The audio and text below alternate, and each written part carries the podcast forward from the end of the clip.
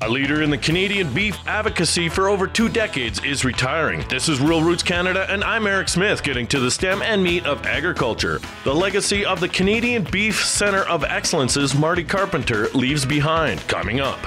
Canadian farmers and ranchers are doing their part to help feed the world, as is everyone who works in the agri food industry.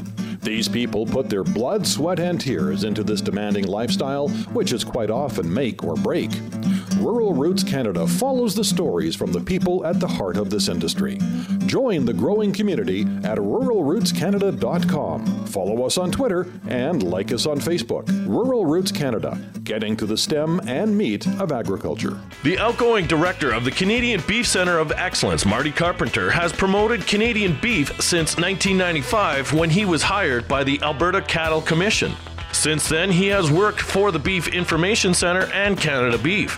He tells Rural Roots Canada he has enjoyed his career. Uh, you know, I've really enjoyed my career with uh, with the Canadian beef industry. It's been a, an excellent journey, uh, and again, bringing that enthusiasm that uh, that I, uh, I try to infuse every day. Carpenter says the highlight was leading the creation and operation of the Canadian Beef Center of Excellence. A highlight was probably the opening of the Canadian Beef Center of Excellence. You know, people can think about uh, sort of career capping uh, events. That was that was that for me. You know, to be able to to take a, a um, an empty space essentially and create a world class training and engagement venue was was uh, really um, you know a highlight for, certainly in my career.